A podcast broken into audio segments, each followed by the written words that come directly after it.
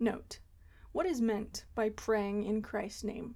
It cannot mean simply appearing before God with faith in the mediation of the Savior. When the disciples asked Jesus to teach them to pray, he supplied them with petitions. And afterwards Jesus said to them, Hitherto have ye asked nothing in my name.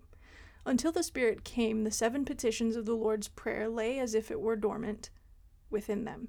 When by the Holy Ghost Christ descended into their hearts, they desired the very blessings which Christ, as our high priest, obtains for us by his prayer from the Father and such petitions are always answered. The Father is always willing to give what Christ asks.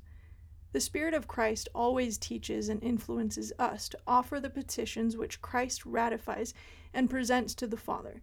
To pray in Christ's name is therefore to be identified with Christ as to our righteousness, and to be identified with Christ in our desires by the indwelling of the Holy Ghost. To pray in the Spirit, to pray according to the will of the Father, to pray in Christ's name are identical expressions. The Father himself loveth us and is willing to hear us. Two intercessors, Christ the advocate above, and the Holy Ghost the advocate within, are the gifts of his love. This view may appear at first less consoling than a more prevalent one, which refers prayers in Christ's name chiefly to our trust in Christ's merit. The defect of this opinion is that it does not combine the intercession of the Savior with the will of the Father and the indwelling Spirit's aid in prayer.